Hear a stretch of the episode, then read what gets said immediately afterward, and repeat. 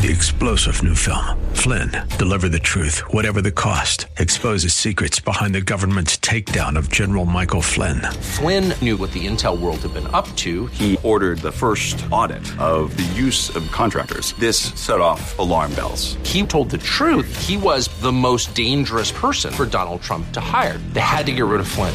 Flynn, deliver the truth, whatever the cost. Available now. Watch it today. Go to salemnow.com. Salemnow.com. Today on Cornerstone Connection with Pastor Gary Hamrick. Real love is calling, listen, truth opens up your eyes. Mercy is waiting for you with every sunrise. The Jewish people have experienced here a failure or a breakdown or a compromise that threatens their survival. And the breach, for you note takers, was a spiritual and moral failure. That's what the breach was. The Jewish people had compromised themselves in many ways, and they had become weakened by a moral decay and by a spiritual failure that not only jeopardized their national security, but also their standing with God, in effect.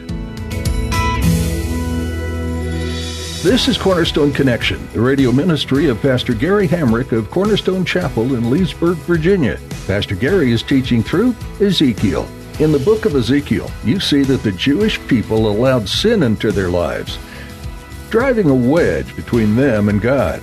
The prophets lied. The priests didn't correctly teach right verses wrong, and they profaned God. Today, Pastor Gary will show you that Ezekiel stood in the gap to tell the people of their sins and to help bring them closer to God, much in the same way that Jesus stands in the gap between you and God on your behalf. If God was looking for willing people to stand in the gap, would he see you? At the close of Pastor Gary's message today, I'll be sharing with you how you can get a copy of today's broadcast of Cornerstone Connection. Subscribe to the podcast or get in touch with us. But for now, let's join Pastor Gary in the book of Ezekiel, chapter 22, as he begins his message Stand in the Gap.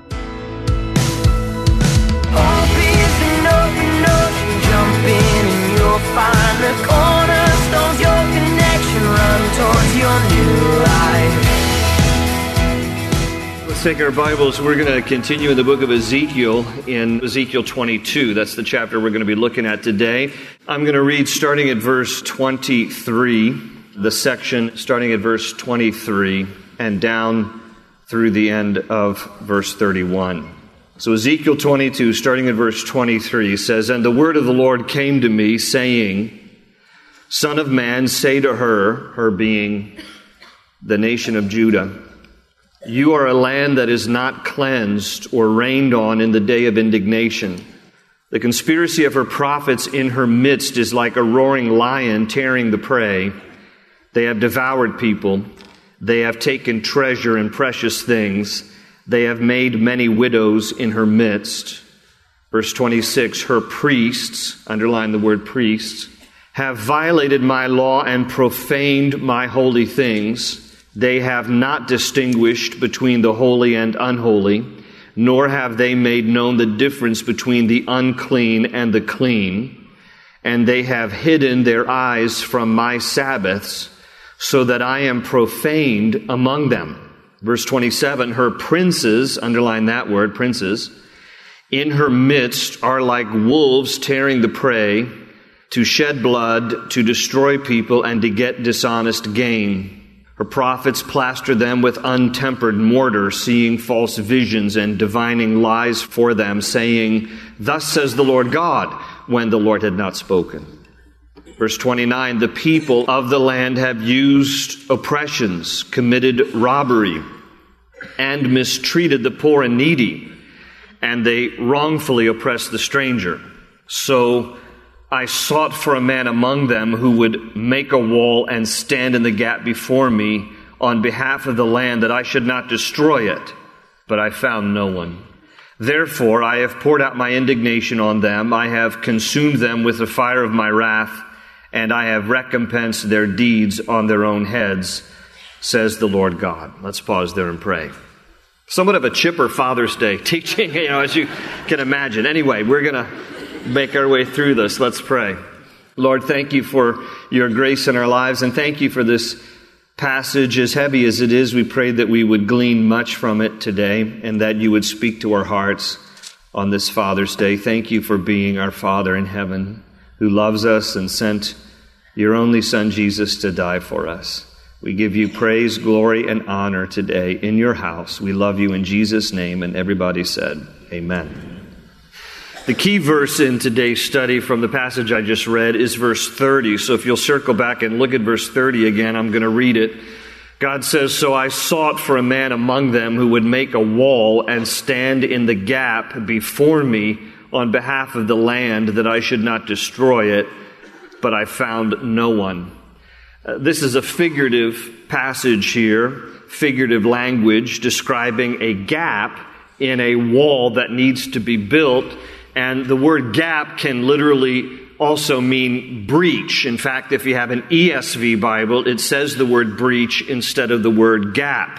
A breach is some kind of a compromise or failure or weakness that threatens something else of value. We use the term breach in different ways, even in modern conversations. For example, we might reference a breach in a dam, which is a compromise in the integrity of the structure of a dam. Maybe there's a crack in it, maybe water is already leaking, and that compromise threatens the community below the dam. If the dam breaks, then a community of people are going to be in great danger. We also understand the phrase a breach of security. Anytime there is some compromise or weakness or failure in protecting something or someone, there's a breach in security. There's also the term a breach of contract. Uh, that's when someone fails to perform any promise of a contract. Uh, there's a compromising of the terms of the agreement. That's breach of contract. And of course, we're also familiar with the phrase that is often used. In fact, just this week in the news, another data breach. Data breach. Uh, this week in the news, it was reported a data breach in the medical field with LabCorp and Quest Diagnostics. They reported identity theft affecting 20 million patients. And so they say you're going to be getting a letter if it affects you. According to the Identity Theft Resource Center, by the way, there were 1,244 breaches among different companies or corporations just last year, and that exposed nearly 447 million records of people. The medical and healthcare sector accounted for 29% of those incidences. So the term breach is something we understand just by way of a working definition for the purpose of our Bible study. We're talking about a breach, meaning a compromise, a weakness, a breakdown, or a failure that jeopardizes something else of value. And that is the meaning behind the word used here in verse 30. I'm going to read verse 30 again. So I sought for a man among them who would make a wall and stand in the gap, in the breach, before me on behalf of the land that I should not destroy it, but I found no one. What God is telling us here through the prophet Ezekiel is that Israel has made herself vulnerable, that she has actually invited God's judgment upon her because of various compromises and failures and weaknesses as a nation. The Jewish people have experienced here a failure or a breakdown or a compromise that threatens their survival. And the breach, for you note takers, was a spiritual and moral failure. That's what the breach was. The Jewish people had compromised themselves in many ways, and they had become weakened by a moral decay and by a spiritual failure that not only jeopardized their national security, but also their standing with God, in effect. And everyone was to blame. Everybody bore some responsibility in the breach that had been created that was, in essence, a gap between themselves and God. Their national moral decay and their spiritual failure had created this breach and they were vulnerable. The wall had been broken and thus they were all culpable. And so God starts with naming various groups of people that are responsible for this breach. And he begins in verse 25 by calling out the prophets. Notice again in your Bibles, verse 25, where he says the conspiracy of her prophets. That's why I asked you to underline these various words as we were reading through the verses. The Hebrew word is navi. He's calling out the prophets, and he says in verse 25, the conspiracy of her prophets in her midst is like a roaring lion tearing the prey. They have devoured people. They have taken treasure and precious things. They have made many widows in her midst. In other words, God is saying here that the false prophets of Israel in the day are compared here to lions. That all they do is prey on people. They are guilty of taking advantage of them and devouring them for personal gain, rather than what they should have been doing is serving them and warning them with the Word of God. And so, because they were negligent in their responsibilities, God says there that they have taken treasure and precious things. In other words, they took advantage of the people monetarily. In other words, they pillaged people out of their possessions for personal gain he says something else about the prophets further down in verse 28. If you'll take a glance again at verse 28, where he says, Her prophets plastered them with untempered mortar, seeing false visions and divining lies for them, saying, Thus says the Lord God, when the Lord had not spoken. So the prophets in the day were also guilty of false visions. That's what he says here in verse 28, of lying divinations Divinations is when, you know, they were trying to divine or discern the intent of God and they were lying about these things. They were lying about visions that they said was from the Lord. They were lying about divinations. They were misrepresenting God by saying, thus says the Lord, when God wasn't speaking at all.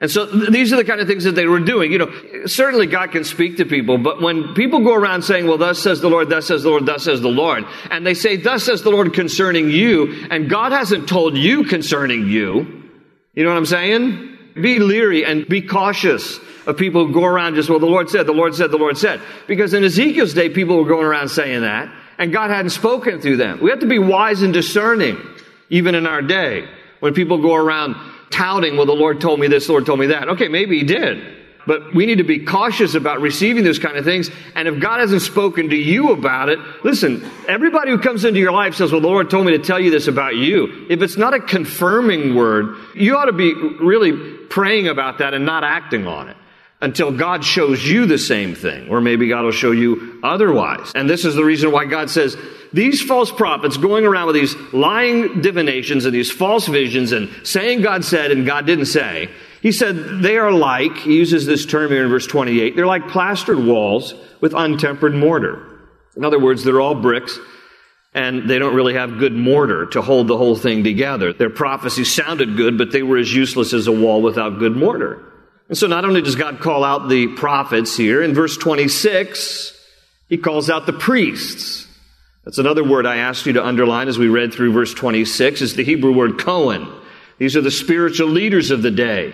In modern terms, we would say pastors. He's calling out the spiritual leaders of the nation in verse 26 when he says, Her priests have violated my law and profaned my holy things. They have not distinguished between the holy and unholy nor have they made known the difference between the unclean and the clean. And they have hidden their eyes from my Sabbaths so that I am profaned among them. This is what God says here. And so he's calling out the spiritual leaders of the day and he says they have failed to distinguish because they don't teach properly the difference between holy and unholy things.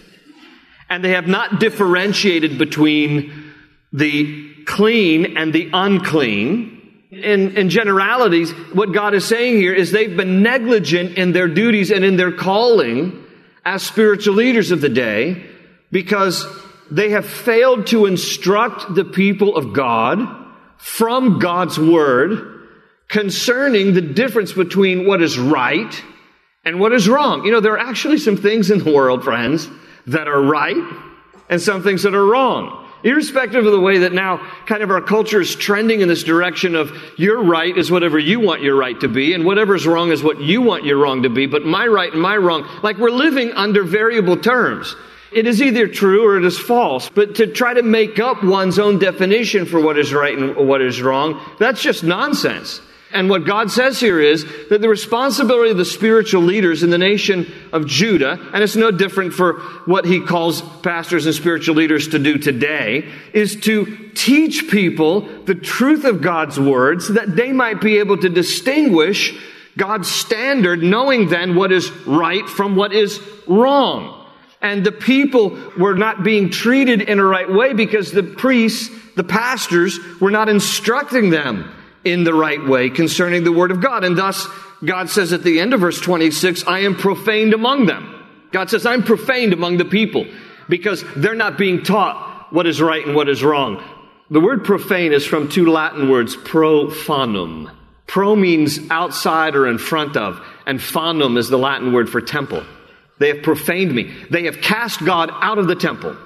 Where instead of teaching the people how sacred and holy and righteous and just God is, to revere Him, worship Him, and respect Him, they've just profaned Him. They've thrown Him out of the temple. They haven't given Him His rightful due in regards to who He is.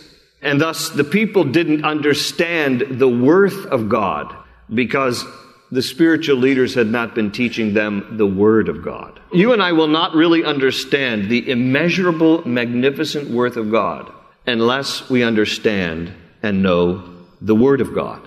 And the neglect of teaching the Word of God in the nation of Judah is something that plagues churches today and thus plagues our own nation today. I say this to challenge myself as well as every other pastor in our country. If pastors don't teach the truth of God's Word, live the truth of God's Word, and lead people in the truth of God's Word, our nation is in big trouble. Our nation is in big trouble. I get asked sometimes, aren't you afraid that if you're too truthful, you're going to lose people, people are going to leave the church? I get asked that every once in a while. Aren't you afraid people are going to leave the church if you're too truthful? Here's the truth. I'm more afraid of what God thinks if I don't. That's the truth. I'm more afraid of what God thinks if I don't. I had a lady come up to me many months ago and say, You know, I almost didn't come to your church because it's a mega church, and her impression of a lot of mega churches is, you know, they just teach fluffy sermons to get a lot of people. So I almost didn't come. She goes, I was shocked. I was pleasantly surprised when I came, and you actually teach the truth kind of in a bold way, and that the people actually like hearing that. and I said, Yeah, but make no mistake about it. Some don't, and some leave. It's okay. I mean, you know, a few months ago when I called out the governor, and some of the legislators in Virginia because of their comments about late term abortion and post delivery abortion. I got some emails on that. I had people give me the deuces, as Tony Clark said. Peace out. We're leaving. Okay? People come, people go. But you know what I find surprising is that it seems for every person who leaves because they don't like the truth, God brings two more because they hear, hey, we preach the truth around here. And, um, and we preach the truth with compassion, but the truth unapologetically. See, it's possible to tell the truth in a compassionate way, but to be unapologetic about the truth. See, I believe that people in our day are actually starving for the truth. I actually hear people say, you know, I may not always like to hear it and I may not always like to receive it, but thank you for telling me the truth. People want honesty. And I think that one of the highest forms of respect that you can show to another person is to tell them the truth.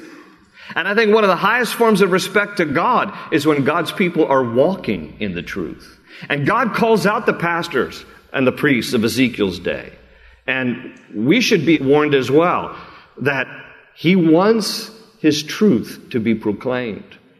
And the spiritual leaders were doing a disservice to people because they were not telling them. Here's what God says about what is clean and what is unclean. Here's what God says about what is holy and unholy. Here's what God says about what is right and what is wrong. They weren't doing that. And so God calls them out for it. He also calls out the princes in verse 27. It's another word I asked you to underline as we were reading through the text. The word princes in the Hebrew is sar. He's calling out now the government leaders. In verse 27, he says, Her princes in her midst are like wolves tearing the prey to shed blood, to destroy people, and to get dishonest gain. Now, notice here that the prophets are compared to lions tearing the prey, and here the princes are compared to wolves tearing the prey. I don't know which one is better. Do you want to be shredded by a wolf or by a lion? I don't know. I mean, maybe a lion will be quicker. It's a quicker death, but both are bad comparisons, right? The prophets are compared to lions, and the princes are compared here to wolves tearing the prey, but they're in the same boat. The princes are taking advantage of people for personal gain. They're caring more about themselves than the people they are meant to serve. We're reading here a text that is 2,500 years old. And yet, when you think about a problem in our own government today, are sometimes politicians more concerned about their own political career than they are about serving the people? When people say to me, well, the Bible's just old, isn't it? It's like, this is stuff that is happening today. Even our public servants, they're supposed to be public servants, are often more concerned about themselves than they are in serving the people. And God calls them out for it. They care more about themselves than the people they are meant to serve. And so God starts here in describing the breach, this compromise and the weakness, the moral and spiritual failures of a nation. And he lays the responsibility at the feet first of the national and the spiritual leaders. He talks about the prophets, and then he talks about the priests, and then he talks about the princes. And then lastly, he also talks about the people in general. He says they're all culpable. Verse 29. The people of the land have used oppressions, committed robbery, and mistreated the poor and needy, and they wrongfully oppress the stranger. And so he says about the people in general that they're cheating each other, they're robbing each other, they are mistreating the poor and the needy, they are oppressing the stranger. And this is serious stuff here. By the way, Proverbs 14:31 says he who oppresses the poor shows contempt for their maker, but whoever is kind to the needy honors God.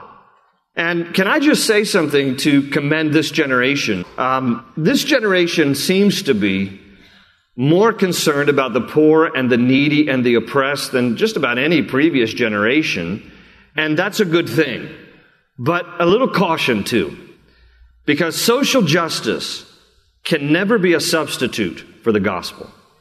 We need to give a cup of cold water in Jesus' name, not a cup of cold water instead of Jesus' name. Social justice by itself has become a religion to many people. And by the way, it's a real sly way that the enemy is helping people to feel good about themselves through serving others, which is a noble thing, while at the same time he's deceiving them that neither they nor the people they serve need Jesus. And it's a tactic I'm convinced that the enemy is using, helping people to feel good about helping people can mask the deeper issue facing every human being, which is this our sin and our need for a Savior. Sometimes social justice can mask over the deeper issues of the human heart, which is the problem of sin and the need for a Savior. No human need is greater than the need for Jesus. So, if you have a burden to feed the hungry and to clothe those who are less fortunate than yourself and to be engaged in things like clean water initiatives and to serve at an AIDS clinic or to eliminate sex trafficking, do it. By all means, do it. But you better share Jesus in the process, otherwise, you're putting a band aid on a dying patient. And we have to make sure that Jesus is always exalted in the process of trying to help others which is such an important thing. Such an important thing.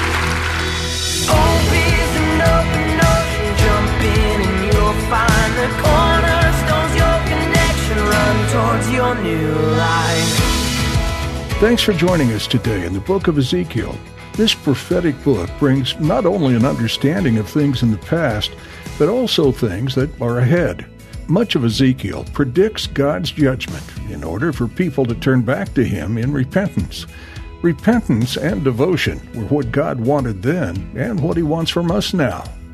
If you're enjoying learning about God's character and plans through this book and how it relates to the here and now, we encourage you to read through the book of Ezekiel on your own.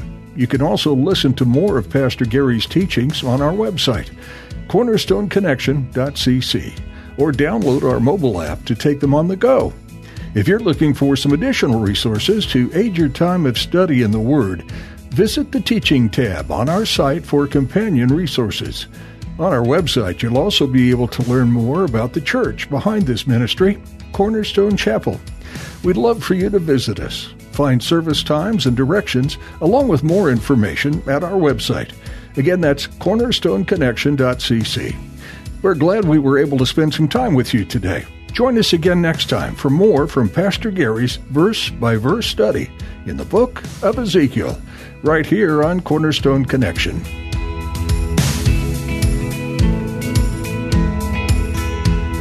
They say you're a wandering soul, that you've got no place to go, but still you know.